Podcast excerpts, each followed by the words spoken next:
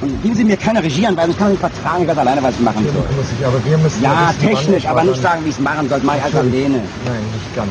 Doch, vollkommen allein. Oder Sie stellen sich hin für mich und machen Ja, das Sie wollen immer halbe Sachen. Sie haben einfach Schiss vor Konsequenzen. Und wenn jemand sich aufregt, Sie kommen mir so vor wie Gründgens, wo Finn immer hat, der hat wohl Schiss davor, deswegen macht das nicht. Und das, ist nämlich- wenn Sie einen Erregten haben wollen, dann lassen Sie ihn erregt sein. Und sonst sagen Sie, er ist nicht erregt. Gut, ja, ich kann ja. Also, Aber ich möchte nicht zu viel. also drehen wir es jetzt. Ja, ich möchte nur nicht. Los, machen Sie die Kamera und drehen den Scheiß Die Kamera runter. dreht jetzt nicht. Ich spiele es jetzt so, wie ich will und aus. Gut, ja, aber wir müssen natürlich wissen. Endlich aufhören würden, mit Ihrer, Ihrer Hausfrauenanweisungen zu geben. Sorgen Sie dafür, dass eine Szene wird kein Regisseur. Sie müssen bei mir lernen.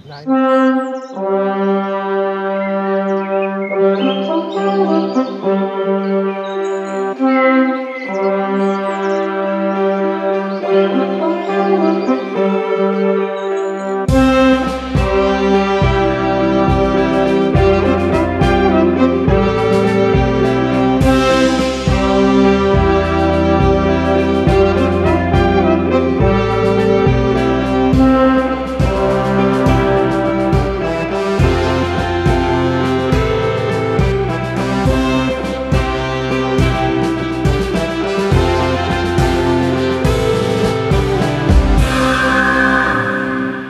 52. Ausgabe des Jagdfunk. Heute ist der 4. Mai 2018. Ein paar Monate sind mal wieder vergangen. Ähm, die Pausen wurden länger, ich habe es euch ja versprochen. Ähm, ja, heute mal nicht auf Reisen. Äh, ich habe mal Glück und ähm, ja, begrüße ganz herzlich mal auf einem ganz neuen Gebiet unterwegs eine Dame hier, die Alice Agnes Kircher. Alice Agnes Kirchner, muss hab- ich gleich mal korrigieren. Ich habe mir mühsam das Agnes Alleskirchner aus dem Hirn gestampft. Aber wir schaffen das, ne? Einfach hartnäckig bleiben. Genau. ähm, was wir hier machen, ist mal für mich auch wieder was ganz Besonderes. Ähm, morgen, morgen ist eine Premiere für dich, eines deiner Werke. Du bist Filmemacherin, kann man glaube ich sagen. Ne? Dokumentarfilmerin ist vielleicht der noch spezifischere Begriff. Ja, so würde ich mich bezeichnen, ja. Mhm. Okay. Ja, und Köln hat die, die Ehre, ja, Gastgeber für die Premiere dieses Films zu sein. Der heißt genau wie diese Sendung hier, Auf der Jagd, wem gehört die Natur? Ja, so ist es, genau.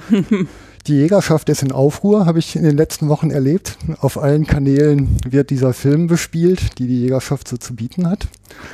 Ähm, aber vielleicht mal ganz anders angefangen. Äh, du bist äh, Bayerin. Ja, ich bin in München geboren und äh, meine Eltern kommen aus dem Umland. Äh, meine Mutter kommt aus Rottach-Egern, das liegt am Tegernsee. Mein Vater kommt aus der Nähe von Wasserburg und äh, insofern bin ich zwar in München aufgewachsen, aber doch immer sehr durch die ganzen Verwandtschaftsbesuche und wie das dann so ist. Ähm, äh, ich würde schon sagen, so fast zur Hälfte auch im Land, Land, auf dem Land aufgewachsen und wir haben auch einige Bauernhöfe in der Familie, also verschiedene Cousins meiner Eltern haben äh, Bauernhöfe und äh, ich habe da meine Kindheit oder zumindest die Ferien sehr oft verbracht. Mhm. Der Dialekt ist aber irgendwie ausgetrieben worden. Zwang, Dummheit, Unfall? Was? Nö, äh, ich würde sagen, äh, ich kann für mich in Anspruch nehmen, dass ich zweisprachig aufgewachsen bin. Äh, also ich spreche ein äh, astreines Bayerisch. Äh, äh, ähm, das war allerdings dann in den 70er Jahren in den bayerischen Schulen so, dass da sehr viele äh, Lehrer aus anderen Bundesländern unterrichtet haben und irgendwie war das Bayerisch dann nicht mehr so en vogue. Da war man dann so fast sowas wie ein Hinterwäldler oder so. Und ähm, mit Schulbeginn lernte ich also Hochdeutsch, was aber bei meinen äh, verschiedenen Verwandten, vor allem bei den Bauern, überhaupt nicht gut ankam. Und dann plötzlich sprach ich Hochdeutsch und dann haben die gesagt, du sag mal, was ist jetzt eigentlich mit dir? Bist du aber jetzt nicht mehr gut genug? Also so, ja, jetzt, was ist denn jetzt mit dir? Und so spreche ich zwei Sprachen, Bayerisch Okay. und Englisch. Das klingt fast wie zwangsweise bayerisch. Nein, das ist überhaupt nicht zwangsweise bayerisch. Ich spreche sehr gerne bayerisch, aber äh, ich bin auch ganz froh, dass ich das äh, wählen kann. Okay. Ja, ich bin eigentlich Duisburger und man sagt mir oft einen Berliner Dialekt nach, was ich gar nicht nachvollziehen kann. Ne? Aber Das würde ich jetzt aber auch nicht sagen. Ich lebe in Berlin. ja, also wie auch immer, was die Menschen eben so denken. Ne?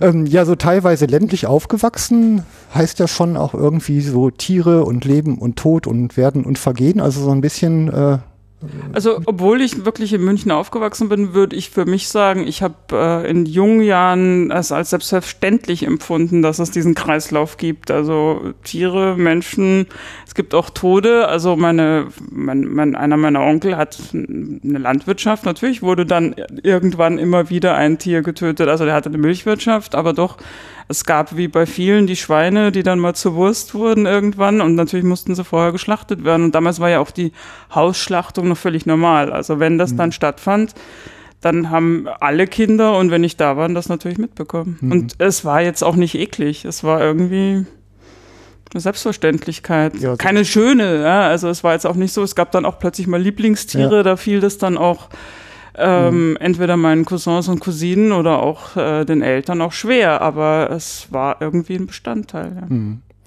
Jetzt äh, ist ja so ein, also ich meine, Landleben das eine, aber dann hast du ja den, den Weg zum Film gekommen. Läuft man da mit so einem viereckigen Kasten virtuell do, durch die Welt und sieht überall Szenen oder wie, nee. wie ist das so, dass also, sich so eine, so eine Neigung entwickelt? Nee, also für mich waren es eigentlich immer das Interesse an äh, Menschen und anderen Lebenswelten und das glaube ich, habe ich sehr früh entdeckt. Also ich bin in der Lage, mich irgendwo einzufühlen, auch mit Leuten in Kontakt zu kommen oder die mit mir. Und ähm, für mich ist es per se erstmal ein Entdecken einer neuen Lebenswelt oder einer neuen Menschengruppe oder mhm. wie auch immer. Und mit jedem Film äh, tauche ich in andere Bereiche ein, die eigentlich nebenan sind, die man aber nicht so wirklich weiß. Also ob das jetzt eine Polizeistation ist oder Friseure oder junge Israelis, die nach Berlin ziehen oder Detroit oder äh, junge Mädchen, die Cheerleader werden wollen. Also für mich ist das immer so ein Ansporn, irgendwohin zu blicken, wo man äh, tief eintauchen kann. Und der Film bietet mir die Möglichkeit, tief einzutauchen. Wenn ich sonst irgendwo auftauche und sage, es würde mich mal so interessieren, was Sie so machen, äh, kommt man nicht so sehr weit. Und äh, der Dokumentarfilm gibt mir das Privileg, in fremde Lebenswelten oder Arbeitswelten so tief einzutauchen, wie es eben möglich ist mit einem Film hätte ich fast genauso sagen können. Also meine Hörer sagen mir in etwa das Gleiche und dann bestätigen die mich so lange, bis ich wieder eine Sendung mache. Das ist ganz, ganz toll. Siehst du? ja, ja, also macht mal, ihr zwingt mich so. ähm, jetzt ist ja also das, dein, dein bisheriges Schaffen hatte ja jetzt weniger, glaube ich, diesen, diesen Naturbezug. Ne? Das waren ja dann meistens eher so soziale äh, Themen, oder wie? Ja, das hat sich so ergeben, aber äh, ich bin dem ja nicht abgeneigt. Also ich, und ich würde auch sagen, das ist, das ist in diesem Fall oder viele meiner Filme äh, sind, äh, wenn man sie nach Genre betrachtet, im Filmbereich äh, nicht so eindeutig einzuordnen, ja. Also ein äh, Dokumentarfilm würde sagen, ja, ich begleite nur Menschen, ja, das ist, kann man so machen, aber es ist ja dann immer noch ein Bereich, wie tief begleite ich sie oder ähm, mache ich auch mal ein Experiment, also zum Beispiel mit Apartment in Berlin habe ich mit äh, drei jungen Israelis eine Wohnung wieder so gestaltet, wie sie ähm, eine jüdische äh, Familie 1935 bewohnt hat, vor der mhm. Deportation. Die sind dann deportiert worden. Die drei jungen Israelis, die ich aus sehr vielen äh, Israelis, die na, damals nach Berlin gezogen sind, äh, ähm, gecastet habe. Ich habe einen Aufruf gemacht, wer möchte bei einem Geschichtsprojekt mitmachen und haben sich dann 400 gemeldet und drei habe ich dann ausgewählt, die bei dem Film mitgemacht haben. Und dann haben wir eine Mischung aus arrangiertem und dokumentarischen gemacht, weil natürlich äh, kam dann ganz viel von ihnen und gleichzeitig war aber das Setting, diese Wohnung und um die geht es, mhm. beziehungsweise um die Familie, die da gelebt hat, das war gesetzt und insofern ist es eine Mischform und äh, das habe ich sehr häufig gemacht und ich finde das interessant, weil man damit manchmal noch an Dinge genauer kommt, äh, besser kommt, tiefer kommt. Und insofern ist die Frage, ist es ein reiner Dokumentarfilm? Mhm. Ja und nein. Und in diesem Fall, bei Auf der Jagd, wem gehört die Natur, war die Besonderheit, dass ich den Tierfilm mit dem in Anführungszeichen Menschenfilm verbunden habe. Mhm. Man sieht ja ganz viele Tierfilme, da wird aber äh, die Zivilisation komplett ausgeklammert. Also die da wird irgendein Biber oder lass es ein Adler sein oder was auch immer, welches Tier gefilmt in Europa oder in Deutschland. Nebenan ist die Autobahn oder irgendeine Schleuse oder was auch immer oder ein Dorf oder eine Stadt. Es wird total ausgeklammert. Also mhm. die Tierfilmkamera-Leute, Männer wie Frauen, sind angehalten, das nicht zu zeigen. Und ich habe mir gedacht, das ist doch absurd, ja. Also man ist ja auch Filmemacher und beschäftigt sich mit anderen Dingen. Da habe ich gedacht, naja, wenn ich mich diesem äh, äh, Komplex, wem gehört die Natur, dieser Fragestellung stelle, muss natürlich beides eine Rolle spielen. Der Blick der Menschen, die in dieser Natur, äh, nennen wir sie mal so, unterwegs sind, aber auch der Blick oder das Ansehen der Tiere. Also insofern habe ich mit zwei Kameraleuten gedreht. Der eine hat ausschließlich die Tiere gedreht äh, in unseren äh, deutschen Regionen und der andere oder hat mit mir äh, die verschiedenen Menschen, die wir begleitet haben, ähm, beobachtet. So. Mhm. Du sagtest, die sind angehalten äh, dazu, nur die Tiere. Was ist das denn? Ja, das, die Redaktion wollen nicht, dass da, die wollen die heile Tierwelt zeigen äh, und die wollen nicht da sehen, dass da nebenan gleich äh, ja, wie gesagt, die Autobahn ist oder ich meine, du kannst da in Deutschland fast nirgendwo sein, ohne dass du Zivilisation hörst und siehst. Ja, das mhm. musst du schon bewusst äh, nicht drehen, wenn du es äh, nicht sehen willst. Ja, als Mensch äh, ohne Kamera siehst du das immer. Mhm. Also es ist wahrscheinlich so, so wieder so eine Quotenidee und. Ich glaube, es ist auch das, was die, die Zuschauer wollen. Die wollen natürlich auch gerne ein bisschen die Illusion, dass das die heile Natur ist. Ja. Ja, das ist wahrscheinlich so einer der großen Probleme, wenn man da draußen gestaltend unterwegs ist. Ne? Also das ist ja ohnehin so ein Konflikt. Also äh, was sich bei mir jetzt auch so durch die Sendung zieht, ist eigentlich immer so die Güterabwägung. Ne? Das eine äh, opfern, um das andere zu gewinnen, was immer es so ist. Und man kann die Maßnahme ja eigentlich immer nur verstehen, wenn man das Ziel dahinter äh, erstmal gesehen hat. Ne? Ja, und äh, das, das stimmt. Also und für mich war halt äh, von Anfang an klar, wenn ich mich der Frage stelle, wie regeln wir unser Leben, Leben mit den wilden Tieren, die da draußen, sagen wir mal, unterwegs sind. Da muss ich beides zeigen. Die Menschen, die mit dieser Regelung befasst sind, egal wie, und äh, die Tiere. Mhm. Das wilde Tier, das Wildtier. ja. ja, wild hört sich so richtig, so ein bisschen gruselig an, ne? Hm, nö, finde ich eigentlich gar nicht. Das ist halt die Unterscheidung zum Nutztier ne? oder zum Haustier. Ja, ja. ähm, Film ist ja Branche, Film ist Handwerk. Ähm, und sich in dieser Branche bewegen, ist ja nicht ganz einfach. Ja, es ist auch immer, sagen wir mal, schon ein bisschen ein Kampf oder auch eine Durchsetzung oder eine, auch eine sehr große Hartnäckigkeit, äh, auch ein Vertrauen an die Themen. Also ich würde mal für mich sagen, so 70 Prozent der Filme sind meine eigenen Ideen oder die Themen für die Filme sind eigene Ideen und die anderen sind auch mal Anfragen. Könntest du dir vorstellen, einen Film über äh, einen Tierarzt zu machen oder einen Film über ein Gefängnis zu machen oder beziehungsweise die Gefängnisinsassen. Also es ist sehr unterschiedlich, äh, was kommt, aber ich äh, überlege mir immer, ob ich mich darauf einlassen kann und äh, ja, und äh, die Anfrage ist dann einfacher, weil dann ist in aller Regel das Ganze schon finanziert oder hat einen Sendeplatz oder irgendwie ein, eine Bestimmung. Mhm. Und die anderen äh, Themen, die äh, das nicht haben, die auf einer eigenen Idee basieren oder auf einem Empfinden, da müsste ich mich jetzt mal drum kümmern. Das interessiert mich. Das ist oft ein langer Weg, bis äh, eine Finanzierung gefunden ist oder eine ausreichende Finanzierung über Filmförderung, über kulturelle Förderung, über einen Sendeplatz, über ein oder zwei oder drei Sender, je nachdem. Weil Film ist ja nicht billig äh, und äh, gerade der Dokumentarfilm äh, hat sehr, sehr geringe Budgets im Vergleich zu fiktionalen äh, Produktionen und da kämpft man halt oft sehr lang mit sehr viel Herzblut, aber anders geht's nicht und ich kämpfe da halt, ja. Du leidest auch unter diesem schlimmen Idealismus, oder? Ja, ja, aber was heißt schlimmer Idealismus? Ich habe mir dann immer gedacht, was wäre jetzt, wenn ich das ohne Idealismus machen würde? Das wäre doch total langweilig. Oder ähm, manchmal denkt man natürlich, oh Gott, wieso macht man sich, wieso beutet man sich da immer so aus, wieso kämpft man da immer wieder? Auf der anderen Seite kann ich für mich sagen, wenn ich dann den Film mache, habe ich ein Thema, das ich machen will. Ich bin über weiteste Strecken nur meiner Entscheidung, meiner Empfindung verbunden hm. und habe das Privileg, äh, dass ich etwas schaffen kann, was ich auch wirklich schaffen will. Und da denke ich mir dann immer, das haben nicht so viele Berufe in sich. Und insofern bin ich dann wieder ganz froh. hast du, ich meine jetzt so im Allgemeinen und auch in Bezug aufs aktuelle Werk, irgendwie eine, eine Botschaft, die du vorher schon weißt, die du vermitteln willst? Oder ist so, das so etwas, was sich beim Arbeiten rausstellt? Also ich nehme für mich sehr stark in Anspruch, dass ich ergebnisoffen äh, in die Themen oder Lebenswelten, Arbeitswelten hineingehe. Natürlich, äh, wenn man sich sehr lange damit schon im Vorfeld beschäftigt, ein Film entsteht ja nicht plötzlich, wie wir gerade äh, erörtert mhm. haben man hat, ich habe eine lange Recherche, ich spreche mit vielen Leuten.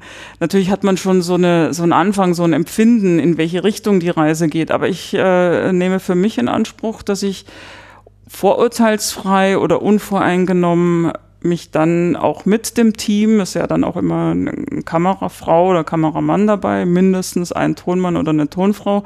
Das ist die Minigruppe, die unterwegs ist und das wir begeben uns dann da rein und da können auch nochmal ganz völlig neue Dinge entstehen. Sonst würde ich das ja, ist ja das, das Rausgehen und das Drehen keine Begegnung mehr. Das ist mir schon wichtig, dass das auch immer ähm, ein neuer Blick ist, den ich da ja, einfange oder, mhm. oder ja. Mhm, okay. Ja, die, also ich meine, man man hat ja üblicherweise sowas wie ein Drehbuch oder ich, man, man, also ich durfte den Film ja bereits sehen, ne? diese Privilegien, wenn man Berichterstattung macht. Ich genieße die manchmal. Ähm, de, man untermalt ja auch mit Musik, man erzeugt Stimmung. Ähm, aber das macht man hinterher. Das macht man alles hinterher. Das weiß man vorher nicht, nee. Ach so, Vor allem im Dokumentarfilm nicht. Ich kann mich, kann ich mich verabreden mit dem Hirsch, ja, morgen bist du da, ich kann nicht drehen. Kann ich dann mit dem Jäger vereinbaren, ja, wir kriegen einen Abschuss? Weiß ich doch alles gar nicht. Endlich sagt's mal einer. ja, ja, klar, natürlich weiß man es nicht, ne? Aber ich sag mal, man kann hinter die Szene natürlich irgendwie nehmen und im Zusammenschneiden halt irgendwie eine, eine lustige Musik oder eine dramatische Musik drunter legen und der damit natürlich. Ja, aber das ist ja nicht so willkürlich. Also das Ganze hat ja einen Gesamtwert. Ich äh, gehe doch nicht her und sage eine Szene so ein bisschen, sondern das hat ja einen Gesamtbogen, an dem ich da arbeite. Ja, und ja. Äh, äh, dieser Gesamtbogen äh, bekommt dann natürlich auch eine Wertung, aber die Wertung, so würde ich sagen, kommt aus, äh, äh, aus der Erkenntnis, die ich in dem Verlauf äh, Recherche, Dreh, fertiger Film, Zusammenstellen, äh, gewinne und nicht, äh, ja, jetzt machen wir es mal lustig, jetzt machen wir es mal traurig. Ja, das finde ich billig. Nein, so war es auch nicht gemeint. Klang also, ein bisschen so. Nee, ich sagte ja nur Drehbuch und ähm, dann hat man ja auch eine Idee, die man irgendwie vermitteln will. Also deshalb versuchte ich jetzt über diesen schmalen Pfad zu kommen. Okay, ich bin abgestürzt. Kann passieren. Kann passieren, ja. ja.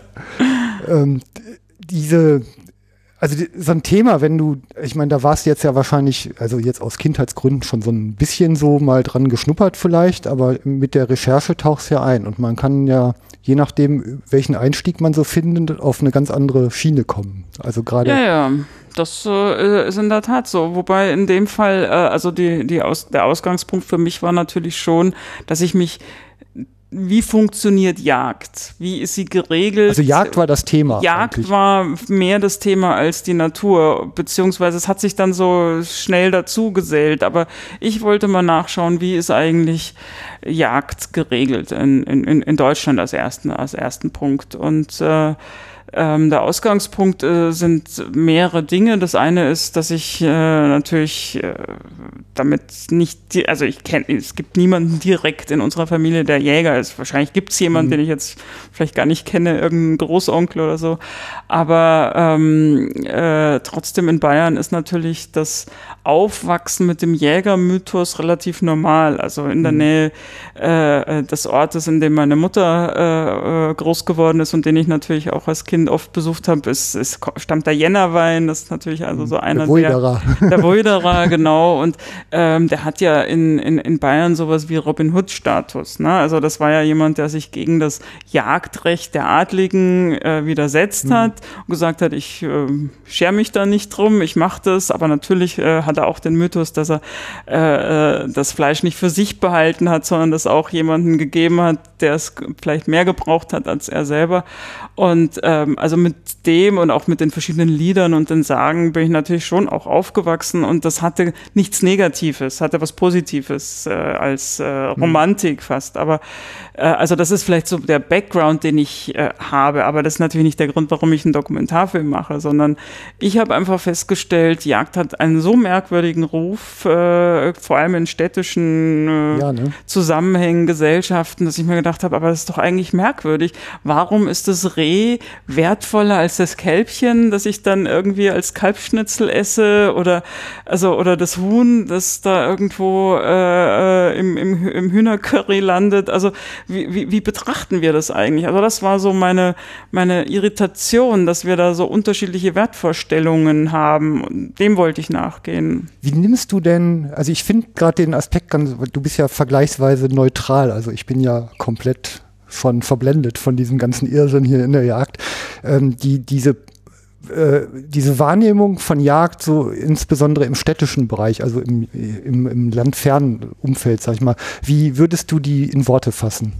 Also ich habe schon den Eindruck, dass Jagd als etwas gilt, in städtischen Gesellschaften hauptsächlich, als irgendwie antiquiert, ein bisschen unappetitlich, ähm, irgendwie auf jeden Fall nicht mehr zeitgemäß. Ich war, äh, habe aber den Eindruck, dass das daran liegt, dass sich da niemand, der das als antiquiert oder unappetitlich oder abzulehnen empfindet, Gedanken macht, was eigentlich dahinter steckt. Und das war sicherlich so eine meiner Motivationen, mich dem Thema wirklich zu stellen. Das mache ich übrigens gerne. Themen, die so, wenn da so ein Klischee existiert, das keiner mehr hinterfragt und sich dann auch noch gut dabei fühlt. Ah, ja, diese blöden Jäger. Ach nee, ich doch nicht. Äh, da habe ich mir gedacht, nee, also so einfach ist es nicht. Ein Herz für die Randgruppe, ja. Ja, ja, gerne. Ein Herz für alle Randgruppen. Ja, ja, das, Yay. Ja. Wir sind Randgruppe, juhu. Ja, naja, wenn man es statistisch betrachtet, sind Jäger Randgruppe. Also 300, was weiß ich, 81.000 äh, Jagdscheininhaber ist eine Randgruppe, ist völlig klar. Also du, du hast jetzt ja quasi als ein Empfängerproblem dargestellt. Also ich glaube mittlerweile ja fast eher, es ist ein Senderproblem, dass man als Jäger ja auch wirklich hingehen muss und sich mal erklären. Ja, das, also das äh, würde ich schon auch sagen. Also ähm, es war nicht ganz einfach, das kann ich schon auch sagen, mit Jägern in Kontakt zu kommen. Also so viel äh, ähm, pff, ja, ich würde mal sagen, Nis Misstrauen oder Abneigung, wenn ich nur einfach mal irgendwo angerufen habe oder auch nur gesagt, kann ich mal vorbeikommen, ja, ja, dann kommst du mit der Kamera? Sag ich, nein, ich komme nicht mit der Kamera, ich komme einfach nur mal vorbei, wir unterhalten uns. Also ich habe da sehr viel, auch sehr rüde Ablehnung äh, erlebt. Da muss ich schon auch sagen, ähm, äh, klopfe ich mir, glaube ich, glaub mal selber ein bisschen auf die Schulter, dass ich, dass ich dabei geblieben bin, weil wenn man das als äh, äh, diese permanente Ablehnung äh, so erfährt, kriegt man ja irgendwann auch, sagen wir, was, was ist denn das? Was sind das eigentlich für merkwürdige Menschen? Wahrscheinlich haben alle recht, wenn sie sagen, die sind antiquiert und merkwürdig. Ja, ja, die benehmen sich dann auch so.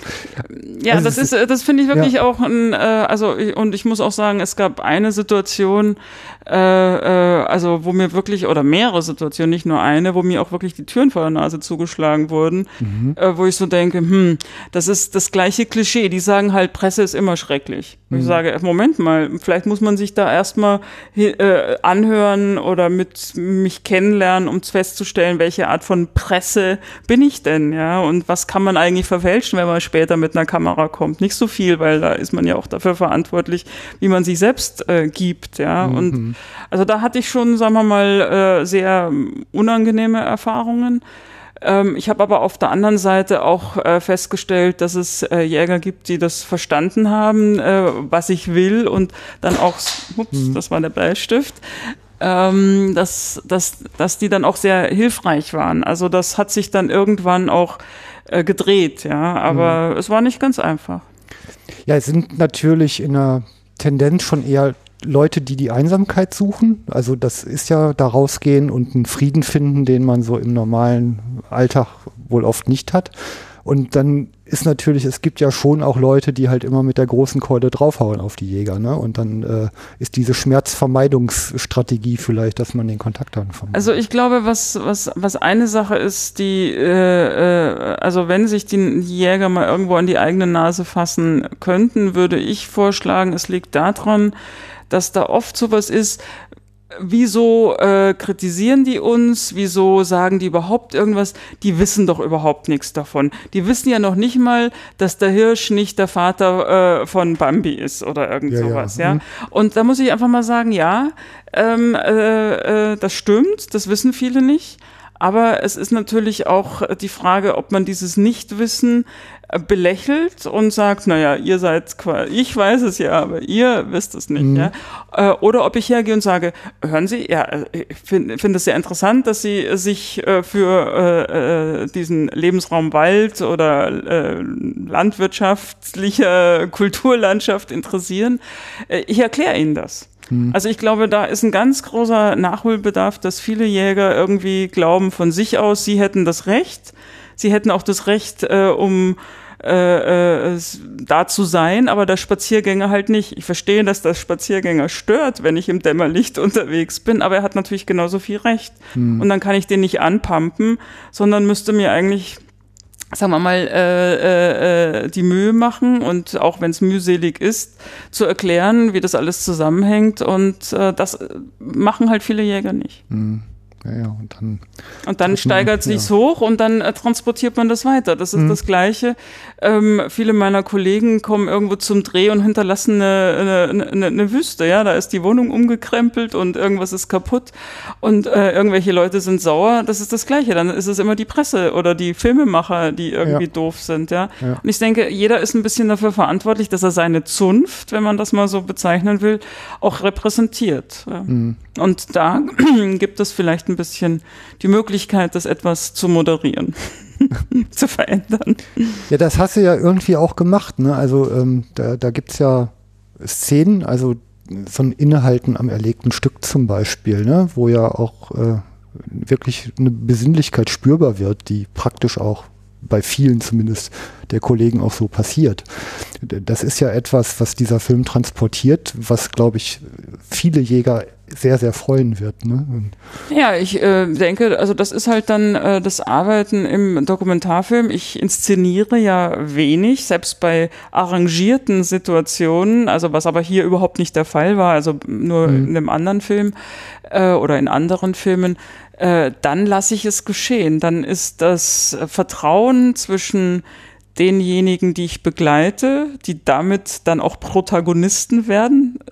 Die sind es aber im echten Leben nicht, ne? das sind ja keine Schauspieler.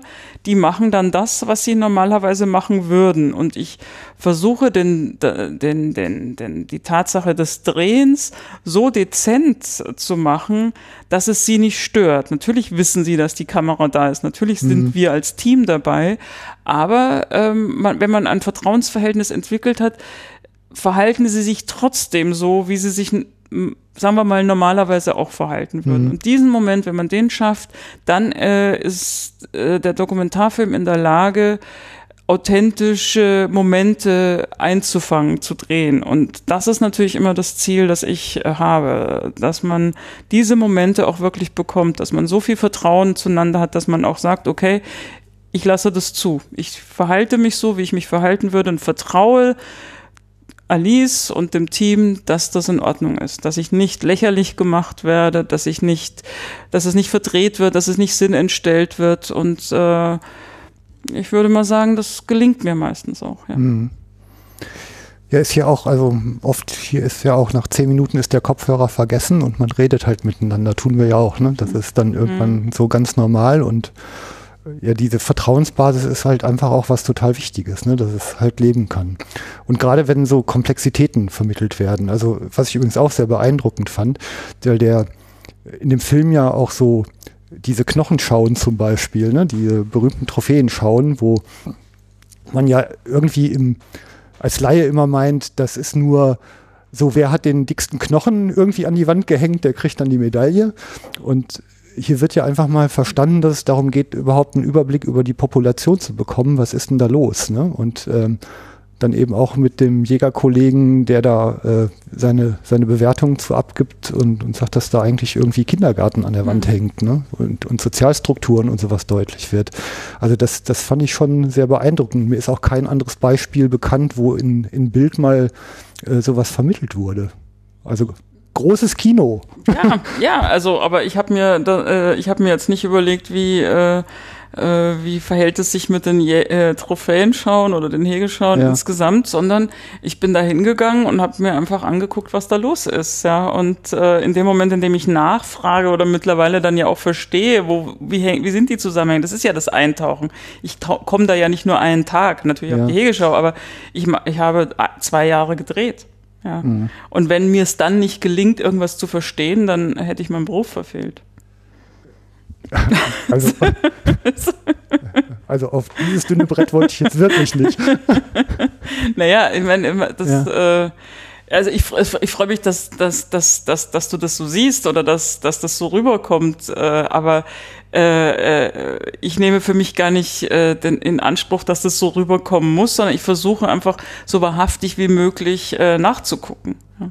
Ja, ich meine, ist ja im Grunde jetzt auch ein stehendes Bild und der Kollege, ich habe jetzt den Namen nicht parat, aber er berichtet ja nun mal einfach von seiner Wahrnehmung und wird ja nur transportiert letztlich. Ne? Ja, ja gut, aber es ist Ja. was nur transportieren ist natürlich auch zu wenig, weil er er er, er, er vertraut halt auch, dass, dass der Transport äh, äh, wahrhaftig ist oder seine Meinung wiedergibt, ohne dass es ja, man könnte so eine Hegeschau natürlich auch äh, total reißerisch drehen und sagen, oh Gott, was ist denn hier alles totgeschossen? Ja, natürlich könnte man das. Ja. Ja, ist Auch ich könnte es, wenn ich es wollte. Ich wollte es ja nicht. Ja, ich traue dir langsam alles zu. Ähm, ja, also klar, man hat da ja natürlich als äh, der, der Gestalter der Botschaft ja auch viel, viel Macht. Ne? Und genau äh, deshalb braucht es ja auch so viel Vertrauen seitens der Mhm. Leute, die sich dir anvertrauen. Und ich meine, das jetzt vielleicht auch wieder als kleine Feedbackschleife. Äh, dieses Vertrauen wird ja auch manchmal missbraucht. Ne? Das, Ja, aber ich kann immer nur für mich arbeiten. Ja, na ne? klar. Und äh, was die Zunft macht, äh, der einzelne Jäger kann auch nur für sich äh, äh, sagen, aber äh, bin ich weitgerecht, äh, äh, äh, überlege ich mir wirklich sehr genau, was ich äh, äh, äh, schieße zu, und, und, und das ist jeder einzelne Jäger und so ist auch jeder einzelne Filmemacher. Wie baue ich das Vertrauen auf und nutze ich es nicht aus? Also da ist jeder für sich selber verantwortlich. Ja. Ja, in der Tat. Du hast ja ähm, einen Ausflug nach Kanada gemacht. Den fand ich ja auch ganz spannend. Jetzt warst du nicht nur in Kanada, sondern du ähm, warst ja im Grunde mit Indianern und dann auch noch mit dem weiblichen Teil der Indianer und die dann auch noch gejagt haben. Also ähm, eine Konstellation, die von uns aus ja irgendwie anderer Planet ist, ne, von hier betrachtet. Wie, also wie, wie war es denn für dich? Also Wie hat's diese- denn auf dich gewirkt? Die Szene. Ey, ich mache hier das Interview. Ja, ich frage mal zurück. Na, sag mir doch, wie hat's auf dich gewirkt? Ich sag dir dann schon, wie es kam. Ja, ich fand es halt sehr geerdet. Also ich äh, fand die, das waren einfach nette Frauen, die irgendwie lustig waren, die verantwortungsvoll in verwurzelt mit der Erde, auf der ihre Urahnen ja schon unterwegs waren, halt unterwegs, also einfach da so wirklich Wurzeln geschlagen. Naja. So kamen die mir vor. Naja, und für mich war halt einfach auch so der Punkt, ähm, ähm, ich habe so festgestellt in meinem Umfeld, dass ja diese Jäger hatten wir ja schon sehr antiquiert wirken und äh, auch, ich habe ja auch Freundinnen und Freunde, die sind Veganer oder Vegetarier und die fanden das immer ziemlich unappetitlich oder zumindest mal fragwürdig, wenn ich mal wieder zum Jagddreh aufgebrochen bin. Und ähm, irgendwann habe ich dann gesagt, ja, jetzt fahre ich nach Kanada. Ach Mensch, du fährst nach Kanada, was machst du denn da in Kanada? Dann habe ich gesagt, ich treffe Algonkin. Dann sagen die, ach, was sind denn Algonkin? Dann sage ich, das sind, äh, wir würden sagen Indianer, sie selber nennen sich First Nation. Ach Mensch, du drehst mit Indianern? Sag ich, ja, und das sind auch noch Frauen, also Indianerinnen, wenn du so willst, Algonkin, Women. Ah ja, und was machst du mit denen? Ja, ich gehe auf die Elchjagd mit denen. Wow, du gehst mit denen auf die Elchjagd. Plötzlich war diese äh, äh, I, äh, du gehst mal wieder auf einen Dreh mit Jägern, war das irgendwie total weg. Und da habe ich mir gedacht, genau das ist der Grund, warum ich das äh, zeigen will. Wir, wir äh, geben den Indianern, dem Urvolk, ja, äh, äh, das vermeintliche Recht, die dürfen jagen oder der Buschmann äh, in Afrika, aber äh, hier soll es nicht erlaubt sein. Aber äh, das Urvolk ist quasi nur ein paar Generationen dazwischen. Ja, der Unterschied ist ja einfach nur, dass Indianer äh, äh, äh, durch die äh, sagen wir mal, Besiedlung, wenn man es mal best, bestenfalls nimmt, aber eigentlich letztendlich durch die Okkupierung der Europäer, ganz, äh, ganz Nordamerika ist von Europäern okkupiert worden, so muss man es doch mal sehen. Und sie waren einfach in der Stammesgesellschaft mhm. und die Stammesgesellschaft hatte Jagd als normalen Bestandteil. Das war bei uns aber vor tausend Jahren auch nicht anders. Mhm. Ja, also insofern äh, finde ich das, äh, äh, ja, genau deshalb ist dafür ist das drin. Ja, und dass man darüber nachdenkt, wie weit ist denn das weg und äh, ist es vielleicht gar nicht so weit weg. Ja, also dieser, also das ist mir auch schon aufgefallen. Also ich äh, hatte hier schon Sendungen, die mit Namibia zu tun hatten, also wo dann sehr viel mehr Wildnis ist. Da sind halt Buschleute, die, die haben einfach Instinkte und Fähigkeiten, sich zu bewegen, wo einem der Atem stockt. Ne? Und da, da erstarrt man vor Hochachtung. Und das ist vielleicht drüben genauso. Also da habe ich jetzt nicht so viel Kontakt zu, aber so eine Art äh, also so auf einer Fährte zu pirschen, so wirklich flach zu werden, äh, solche Dinge. Und auf einmal ist so ein Respekt davor da, der hier, ähm, der irgendwie komplett fehlt. Ne? Na, ich würde jetzt auch sagen, die, äh, die Mehrheit der First Nations äh, lebt natürlich nicht mehr in äh, den Formen, die wir da vielleicht noch im Kopf haben. Und Winnetou gibt's ja nun schon mal überhaupt gar nicht, ja. Also, äh, äh, aber trotzdem äh, stellen sie es für sich halt als selbstverständlich äh, ja. dar. Ne? Und das ist vielleicht der Unterschied. Wir haben irgendwie beschlossen, dass es nicht mehr selbstverständlich ist. Es kann natürlich einfach auch sein, dass wir durch unsere höfische, höfische Gesellschaft, die äh, über 500 Jahre lang einfach die, die Jagd als äh, Privileg des Adels für sich okkupiert hat und auch behauptet hat, dass es damit natürlich auch so eine Trennung gab. Ne? Also der normale Mensch durfte ja in dem Sinne nicht jagen, durfte auch äh, äh, und, und, und es war so ein, so ein, so ein äh, Zeitvertreib der, der, der reichen und, und, und, und, und der adligen höfischen Gesellschaft. Und dadurch haben wir so einen Bruch in dieser Empfindung, würde ich jetzt mal sagen. Und das äh, hat vielleicht auch dazu geführt, dass man das so als äh, das ist ja irgendwas für die für die für die Reichen und die, da geht's nur um so eine Selbstdarstellung und hat gar keinen inneren Wert mehr. Das war ja oft auch so. Aber mhm. so muss es natürlich nicht also betrieben oder betrachtet werden. Ja. Also ich fand, also so geschichtlich 18, also mit der deutschen Revolution Mitte des 19. Jahrhunderts ist das Jagdrecht ja wieder an Grund und Boden und damit in Bürgerhand zurückgekehrt. Mhm. Also ist jetzt ja auch schon eine ganze Zeit lang her. Und, ähm, und so meine persönliche eigentlich recht späte Sozialisierung auf die Jagd kam so über einen Hund und ich habe an Treibjagden ländlich teilgenommen und fand es eigentlich gerade so beeindruckend, dass da eine Gemeinschaft von 20, 30 Menschen unterwegs war, wo alle sozialen Klassen, alle Geschlechter, alle Altersstufen drin vertreten waren, die gemeinsam durch die Büsche kriechen, sich gegenseitig auf dem Stacheldraht wieder helfen ähm, und äh, dabei noch schön mit ihren Hunden umgehen und irgendwie Verantwortung für, für das Land übernehmen. Also äh, man nennt es ja auch irgendwie die, die, die fünfte Erntezeit oder so. Also, oder jetzt vielleicht auch ein bisschen falsch, aber ist auch so eine Art ähm, die, die Fürsorge, die das ganze Jahr eben für, für diesen Landstrich ausgeübt wurde, äh, sich dafür auch ein Stück weit zu belohnen, ne? indem man so ein bisschen Ernte einfährt. Und das war eigentlich genau das Gegenteil von diesem feudalen Ansatz, den du so beschreibst. Na, ich sage ja auch nicht, dass ich den feudalen Ansatz erlebt habe, sondern mhm. das war einfach äh, über viele äh, Jahre, Jahrhunderte in, in ja. unserer äh, Gesellschaft selbstverständlich und ähm, äh, dass in den Jägerschaften, äh, sage ich mal, ähm, alle Altersstufen oder alle Einkunftsklassen äh, vorhanden sind, das habe ich mit dem Film schon gesehen, klar. Mhm. Aber das denkt man doch vorher nicht. Ich ja. meine, äh, das ist ja Nö, klar, also ich habe ich ja vorher auch nicht gedacht und ähm, auf einmal findet man sich da in so einer Welt wieder. Ne? Mhm. Also ich kann mich ja noch dran erinnern. Mhm, ja. Das ist halt auch der Vorteil, wenn man nicht so von klein auf darauf geprägt wird irgendwie. Ich glaube, dann hat man vielleicht, sieht man den Kontrast auch ein bisschen besser. Naja, ich glaube, was der Unterschied ist, ob man jetzt da von klein auf drauf getrimmt ist oder wenn es ein Elternteil äh, zur Jagd geht, da ist ja nochmal so, äh, dass man das entweder gut findet oder dass man es ablehnt, je nachdem, wie man äh, äh, vor allem in der Pubertät darauf reagiert, ja. Äh, ähm, was aber sicherlich ein entscheidender Punkt ist, wenn man von außen kommt, und das würde ich jetzt mal wirklich für die Mehrheit, die überwältigende Mehrheit der Nichtjäger ähm, setzen, die ich ja auch war, ist, dass Jäger einen Tötungsvorgang bewusst initiieren. Mhm. Und das ist der große Unterschied zu allem anderen und äh, zu allen anderen Berufen, äh, zu allen anderen äh, Hobbys, äh, äh, zu allen anderen Freizeitbeschäftigungen. Äh, und das äh, macht es eben anders und das macht es auch, äh, das macht auch den Abscheu aus, wenn man jetzt mal vom Hardcore-Nichtjäger ausguckt. Und der Gedanke, dass man das Ernte nennen könnte, ist ja schon mal merkwürdig eigentlich, ja.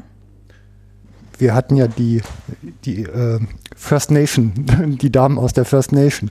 Äh, da war ja, ich, wenn ich recht zitiere, der, der Satz, äh, die geben ihr Leben für mich, die Tiere. Ne? Also es ist ja also der Tod ist ja eigentlich äh, genau der Vorgang, der Platz für neues Leben macht. Und der ist ja genauso wichtig wie die Geburt oder die Zeugung, wo immer man es jetzt verorten will.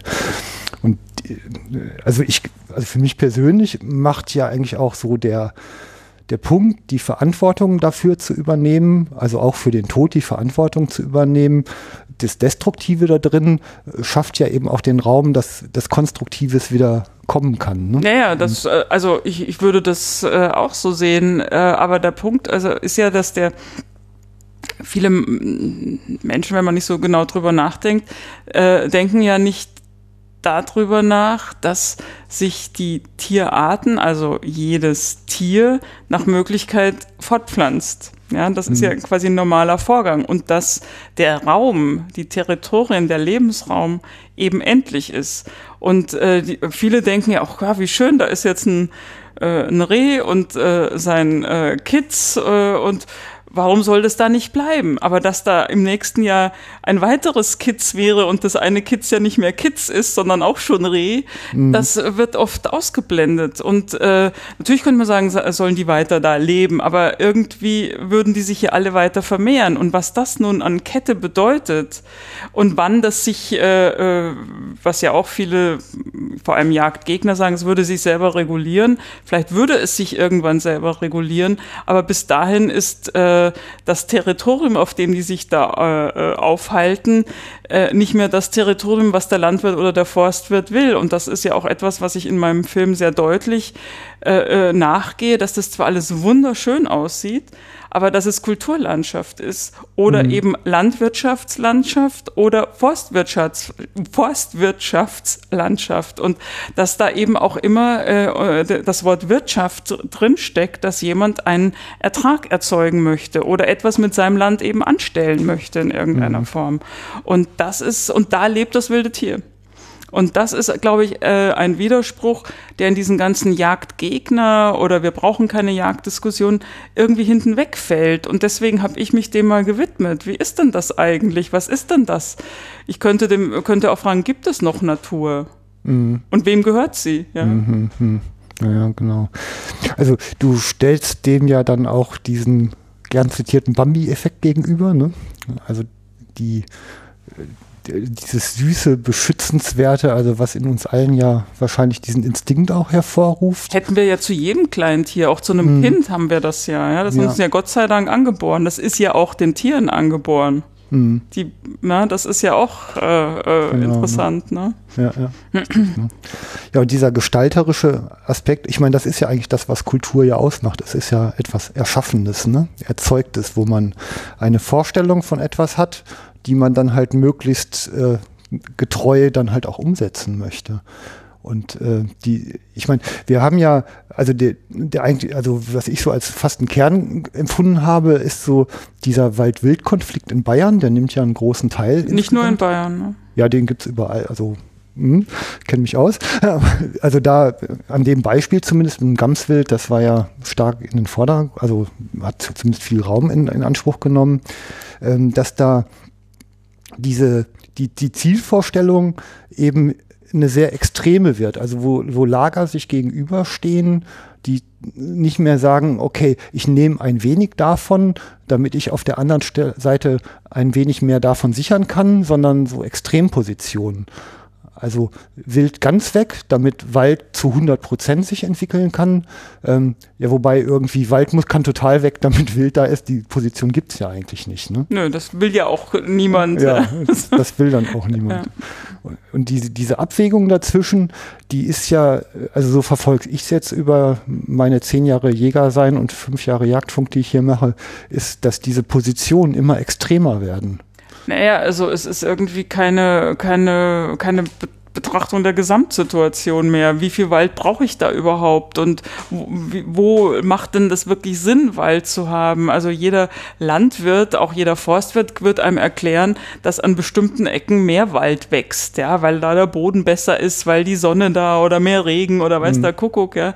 Und äh, äh, das, das wird aber irgendwie so völlig äh, äh, all dieses Wissen, das Regional oder das spezielle Regionalwissen wird äh, nicht mehr in, in äh, zu Rate gezogen, sondern es wird so schablonenhaft, ja, also auf so und so viel Quadratmeter muss genau so und so viel da sein und das wird einfach äh, äh, auf alle Fläche so mm, gleichmäßig drüber gesetzt. Und das ist eigentlich das, was mich auch ärgert, ja, also dass man äh, sagt, man muss, äh, man muss da genauer hinschauen. Und dann ist auch noch mal so ein Punkt, gerade bei der Gams, na, das ist ja alles Staatswald. Ja, es ist ja mhm. ganz wenig Privatwald in diesen Gegenden.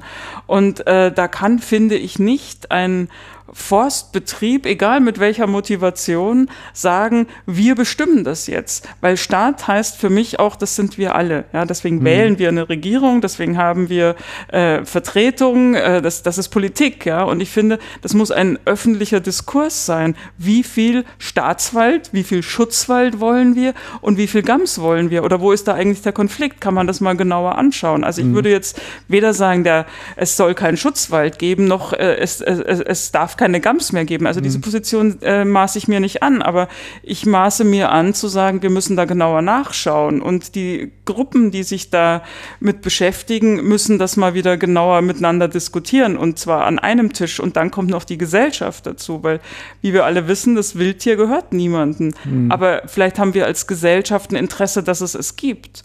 Und dann müsste ich natürlich auch hergehen und sagen, so und so viel Gams, wenn es diesen Lebensraum braucht, dann muss halt vielleicht mal ein bisschen weniger Schutzwald oder ein bisschen weniger Ertrag äh, in dem Wald erzielt werden und nicht äh, 110 Prozent Gewinn oder irgend sowas. Ja. Mhm. Und das ist, gilt aber auch für Landwirtschaft. Ne? Also man sagt immer, die Jäger sind irgendwie die, die Tiere totschießen. Das tun sie natürlich. Sie schaffen dann wirklich auch wieder Lebensraum für nachwachsende Tiere. Aber äh, die ganzen äh, landwirtschaftlichen Veränderungen, die die, äh, die eine Monokultur äh, entstehen lassen, die äh, mittlerweile auch die, die, die Streifen zwischen dem Wald und dem, dem Feld, äh, was ja früher oft einfach so Büsche und sowas waren, das ist ja alles weg, weil die Maschinen mittlerweile so gut sind, dass sie eben nicht kaputt gehen, wenn sie mal in der Wurzel von einem Baum landen. Und deswegen verschwinden die immer. Damit verschwindet aber auch Lebensraum für mhm. verschiedenste Wildtiere. Da kommt aber keiner auf die Idee und sagt, ach, der Landwirt tötet aber Tiere. Na, der tötet sie nicht nicht aktiv, aber dadurch, dass der Lebensraum mhm. weg ist, den er für seine Nutzpflanzen äh, beansprucht, äh, äh, äh, ermöglicht er natürlich weniger Wildtieren äh, dort zu leben. Und das wird überhaupt nicht mehr diskutiert. Das ist alles irgendwie so eine, und dem wollte ich nachgehen. Ja. Mhm. Ist ja auch, ich sag mal, dieses, also ich habe immer so ein T-Modell im Kopf, ne, dass die Themengebiete immer kleiner werden und das Wissen immer tiefer. Und wenn die Leute dieses Expertenwissen aufbauen, sehen die eigentlich ihr Nachbar-T gar nicht mehr und äh, kriegen kaum noch eine Kommunikationsschnittstelle mhm. hin. Und dann entstehen diese, diese Dogmen, ne, also diese, ja. diese tief ideologischen Sichten, dass nur noch das eigene das Richtige ist. Ja, und da glaube ich, braucht es dann halt immer mal wieder jemand, der von außen guckt, weil der eben in dem ja. T äh, oder in dem Ende des des Tees nicht drinsteckt, ja, ja, sondern äh, äh, man sagt ja, hier ist was und da ist was und das gehört ja eigentlich zusammen. Und äh, in unserer Mediengesellschaft, die wir ja schon sind, äh, würde ich sagen, ist der Dokumentarfilm, also der, der sich wirklich Langzeit nimmt, also zwei Jahre, drei Jahre an was zu arbeiten, ist ja wirklich lang Zeit. Ja. ja. Äh, da kann man eine Tiefe entwickeln, da kann man auch mal schauen, wie ist es denn wirklich und wo sind die Zusammenhänge, dass es eine ganz wichtige Funktion hat, weil sonst macht es keiner mehr. Ein punktueller Journalismus würde das auch nicht machen. Der würde eine Position vielleicht vertreten und dann auch, sagen wir mal, äh, äh, Schlagzeilen stark arbeiten, damit das eine Aufmerksamkeit generiert. Und das ist eigentlich dem Dokumentarfilm fremd. Äh, der Dokumentarfilm versucht immer einen genaueren Blick hinter die Kulissen, äh, tiefer mhm. äh, oder auch eben auch über die verschiedenen Themengebiete mal wieder hinaus und sie zusammenzuführen. Und das kostet äh, Zeit, Arbeit und Vertrauen. Das macht aber auch Spaß. Ja? Und äh, äh, im besten Fall kommt was raus, was einen äh, nachdenklich macht. Aber natürlich, um das überhaupt zu erreichen, das ist mir auch ganz wichtig, muss es aber auch gut erzählt sein. Also mhm. es hilft jetzt nicht, dass ich gut nachschaue und dann äh, äh, habe ich aber keine schönen Bilder, keine guten Protagonisten, keine keine Spannung oder kein kein äh, kein kein nichts, was den Film attraktiv macht. Und gerade für Kino äh, ist schon auch der Anspruch, dass es eine attraktive Umsetzung dieses Blicks äh, jenseits der Ts. Äh, die eine Geschichte gut erzählen ist ja ein Stück Talent und ein Stück Handwerk, mhm. glaube ich. Ne? Mhm. Ähm, wie viel hast du denn davon in der Wiege und wie viel hast du, also wie ist, ich meine, man wird ja irgendwie mit jedem Projekt auch ein bisschen anders oder hoffentlich auch besser. Ne? Naja, das ist, ähm, das weiß man selber ja gar nicht. Fühlt Kann man das, das nicht, ne? Äh, doch, man, man weiß aber nicht, wo was herkommt. Also ich weiß zwar, dass es äh, mir leicht fällt, mit Leuten in Kontakt zu kommen, dass die äh, auch gerne mit mir sprechen. Das ist mir sicherlich in die Wiege gelegt. Ähm, ein tiefes Empfinden, ob was ehrlich gemeint ist oder nicht, ob das stimmt, äh, das habe ich sicherlich auch. Das ist mein Instinkt wahrscheinlich. Mhm. Äh, die Erkenntnis, was ist gut für einen Film und was ist gut für eine Anfangsszene und was ist gut für eine Schlussszene oder wo braucht es jetzt mal etwas Humor und wo ist es jetzt vielleicht eher für den Tiefgang. Das ist natürlich auch Handwerk und Erfahrung irgendwann. Ja, man äh, erlebt ja viel und äh, äh, vor allem im Schneideraum lerne ich immer wieder neu dazu, was funktioniert. Man denkt ja auch draußen, das funktioniert super da und dann guckst du dir das an und hängst es da hin und denkst, nee, es funktioniert da eigentlich überhaupt nicht. Das muss einen anderen Platz finden. Also es ist oft oft auch ein großes Mosaik, das ich da im Schneiderraum betreibe und äh, das ist irgendwie schon dann auch sehr viel Erfahrung. Ich habe es ja auch studiert. Ne? Ich habe an der Filmhochschule in Babelsberg, damals war es noch keine Universität, jetzt ist es Filmuniversität, äh, Babelsberg studiert und äh, da ist schon der Anspruch, dass der Dokumentarfilm genauso viel äh, Sorgfalt braucht wie der Spielfilm. Und äh, das äh, versuche ich in jedem Film wieder umzusetzen. Hm, okay. Ähm, jetzt ist, also was auch so eine, so eine Botschaft im Film war, so der, der Mensch als Teil der Natur und die Natur des Menschen. Das ist äh, mein eigentlich ein schönes Wortspiel. Mhm. Ähm, also ich stelle ja auch immer wieder fest, dass äh, also so zumindest meine Wahrnehmung, dass ich im Grunde so eine ganze menschliche Existenz als Spezies so auf Jagd zurückführen kann. Ne? Also da, da kann man ganz viel dran reflektieren, so charakterliche Dinge, existenzielle Fragen sowieso, äh, Herkunft, also die, dieses, dieses Leugnen der eigenen Geschichte, also ohne die Jagd wird es uns ja gar nicht geben. Ne? Die Landwirtschaft ist ja noch gar nicht so alt, zum Beispiel.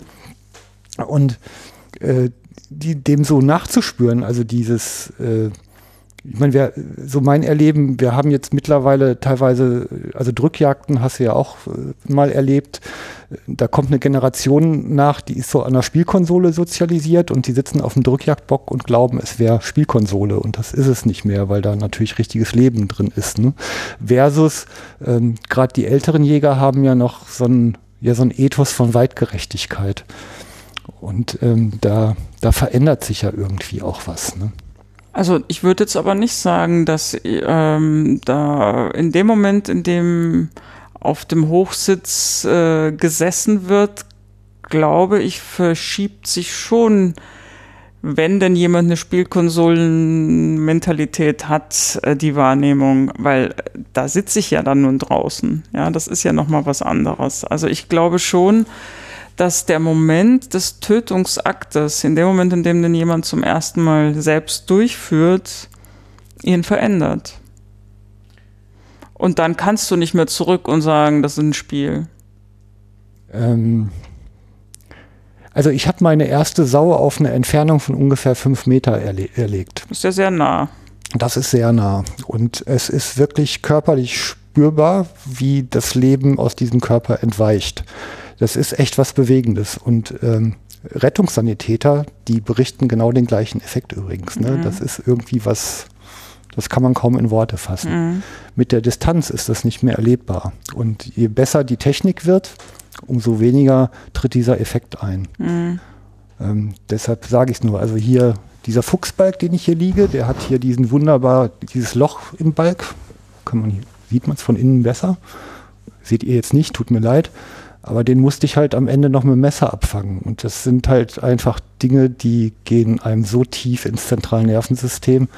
Das will man gar nicht. Und das meine ich halt damit, ne? dass Technisierung natürlich einfach äh, diese, diese Art von Anteilnahme an, an der eigenen Beute wirklich verschleiern kann. Das kann ja sein, aber irgendwann wird es den Moment geben, wo entweder eine Nachsuche nötig ist oder wo es eben nicht so eine große Distanz ist. Also ich Hm. glaube nicht, dass man Jäger sein oder bleiben kann, ohne diese Erfahrung zu machen.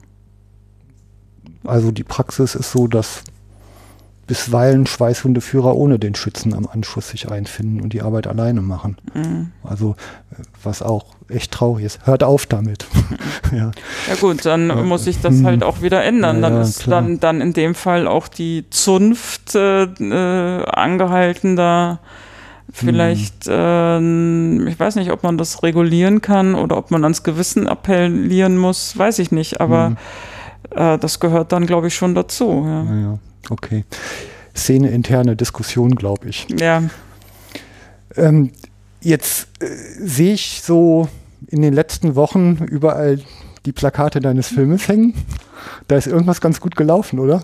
Ja, also ähm, ich weiß jetzt auch nicht. Also ich habe äh, gedacht, äh, ich habe einen Film gemacht, der ist, das ist mir auch ganz wichtig, er ist völlig unabhängig äh, von jagdlichen äh, Lobbyarbeit entstanden. Also es gibt keine jagdliche Organisation, kein Jagdverband, kein äh, Jagdausstatter, niemand hat diesen Film finanziert, sondern ähm, er ist komplett mit Filmförderung, mit Geld des Produzenten und mit äh, ZDF Arte äh, entstanden, wobei ZDF Arte einen kleinen Anteil hat und er wird frühestens in zwei Jahren äh, dann im, in Arte äh, zu sehen sein.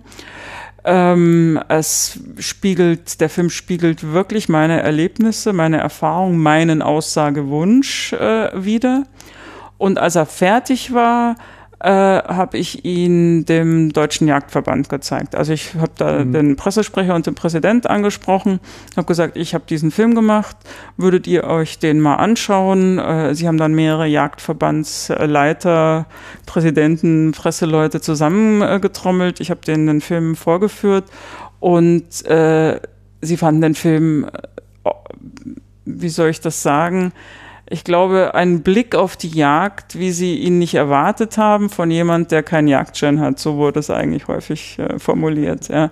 Also äh, eben unvoreingenommen, ohne äh, in irgendeine Richtung zu verurteilen oder da einen Zeigefinger zu heben oder irgendetwas.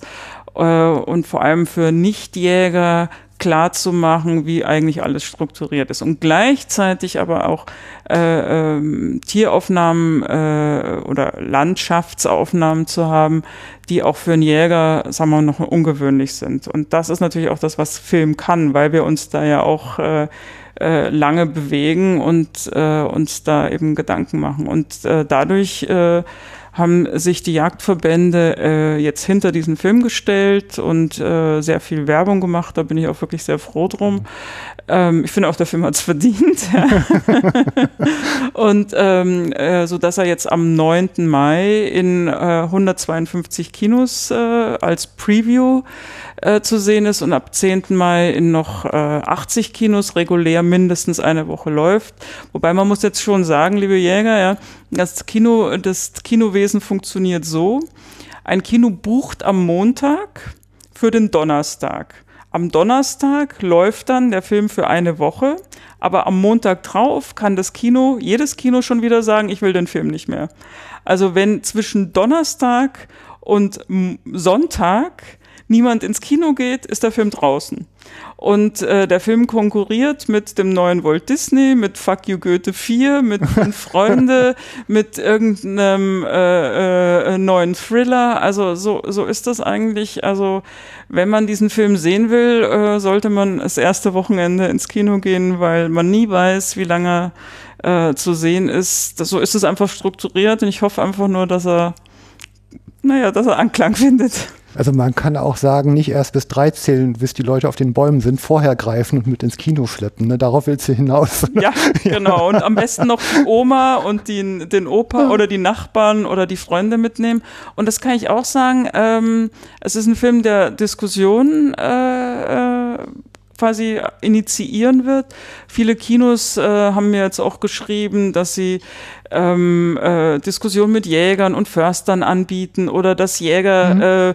äh, Nicht-Jägern, die ja dann auch im Kino sind, äh, Antworten geben, also so dass sich also wirklich so, ein, so eine so eine Möglichkeit eben bietet, äh, auch mehr noch zu erfahren über den Film hinaus und ähm, dass vor allem auch Nichtjäger, glaube ich, mit Jägern dadurch in Gespr ins Gespräch kommen können. Und das ist eine große Chance. Und da, da, man natürlich nicht alle Menschen ansprechen kann, ja, wie soll man jetzt die erreichen? Ja, das, klar kann der Titel interessieren, aber äh, es ist halt immer noch gut, äh, wenn man vielleicht äh, als Jäger Menschen kennt, die schon immer sagen, sag mal, wieso gehst du eigentlich immer dieser blöden Jagd nach oder was machst du denn da immer auf diesem Hochsitz, ja? Mit denen könnte man jetzt gut in, ins Kino gehen, weil das wird, glaube ich, ganz gut deutlich, was man da immer auf dem mhm. Hochsitz macht. Ja, ja, das denke ich auch.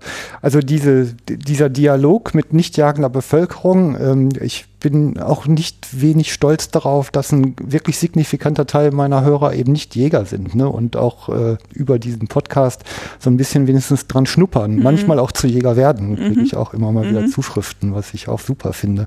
Und äh, dieser, äh, dieses äh, in, in den Dialog gehen bereichert auch unheimlich. Ähm, äh, bietet einem selber ja auch immer neue Perspektiven. Deshalb kommt mal raus aus euren Wäldern und, und Feldern genau. und Kisten. Ähm, und genau, der Maibock ist schon geschossen. Ja. Also, ja, da kann man dann am 9. Mai schon mal ins Kino gehen. Ja, ja, genau. Also ja, schön, dass das ähm, auch auf diesem Kanal jetzt mal funktioniert. Und ich hoffe, dass dieses, dieser Faden aufgenommen und weitergesponnen wird das wäre sehr gut. Tut, glaube ich, Volk wie Jägern sehr gut.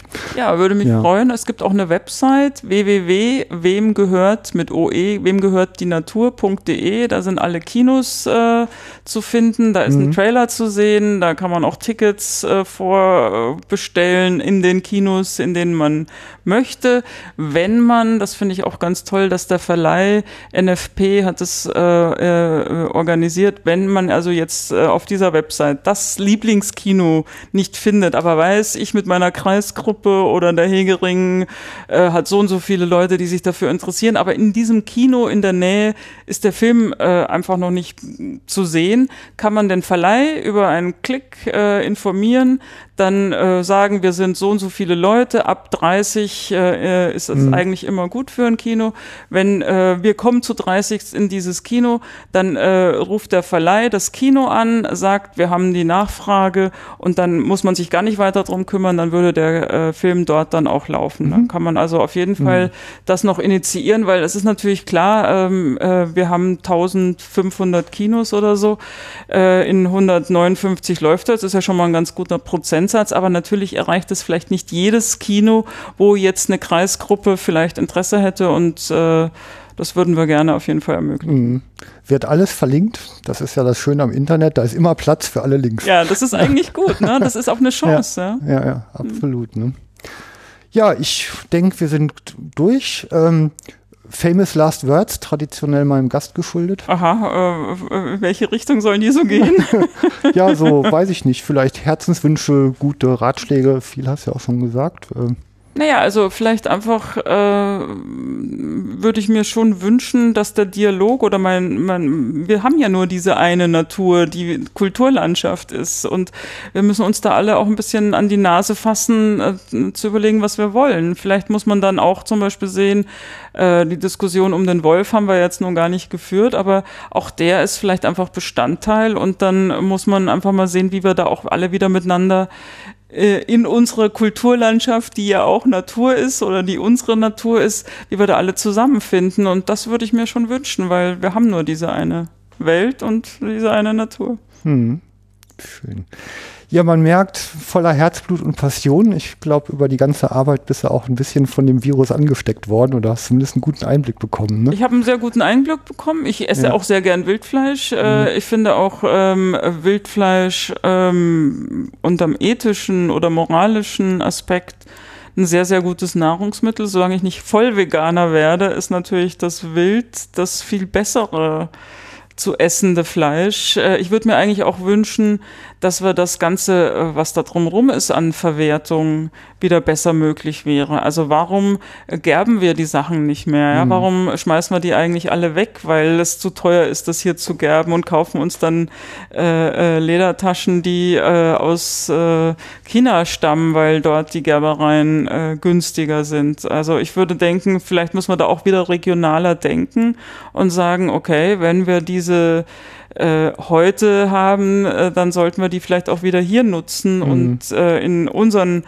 äh, äh, Bedarfskreislauf einpflegen, sag ich mal so. Und äh, also, dass man da einfach vielleicht wieder zum Regionalen kommt und äh, das würde ich mir eigentlich wünschen, dass wir uns da Gedanken insgesamt als Gesellschaft machen. Aber ist mir schon sehr wichtig, dass wir die Kulturlandschaft, die wir Natur nennen, dass wir die auch pflegen. Mhm. Und das Wildtier sollte da auch einen Platz haben. Ich danke dir, Agnes. Alice, ich bin ja wirklich. Ja, also- Hast du so lange geübt? Jetzt doch noch einen Fehler gemacht? ja, aber es ist ja zu meiner Schande. aber es verfolgt dich, glaube ich, auch schon ein bisschen Ja, ja. länger, dieses Problem. Das Problem äh, ist mir nicht äh, fremd, ja. Also mein Name ist Alice mit Vornamen, Agnes Kirchner mit Nachnamen, so ist es. Oh Mann. Aber das macht nichts, äh, der Inhalt zählt. ich danke dir für das Gespräch und äh, ich hoffe, wir sehen uns alle im Kino. Mhm, genau. Jo. Ja, und euch vielen Dank fürs Zuhören. Kommentare immer dankbar. Guckst du bestimmt auch ab und zu mal rein, ne? Ja, mache ich. Klar, Genau. gucke ich nach. Und äh, ja, also ähm, äh, ab, ab 9. geht's los, ja, in 152 Kinos. Mhm. Und ich darf vorher noch mal gucken. So. Genau, nämlich morgen. Morgen, Morgen, morgen ist in genau. Köln die ähm, hochoffizielle Teampremiere. Da bist du auch dabei. Teampremiere heißt also ganze äh, Kameraproduktionsteam und Also so viel, na, die sind oft ja auch woanders unterwegs, Ja. aber morgen ist so die, der wirkliche Startschuss. Ja. Aha, okay. Ja, also ich habe in meinem Leben noch keine Premiere erlebt. Das ist auch meine Premiere dann sozusagen. Prima, dann sehen wir uns. Wie schön. Ich habe Angst. Vielen Dank nochmal. Okay, Bis tschüss. Bald. Tschüss.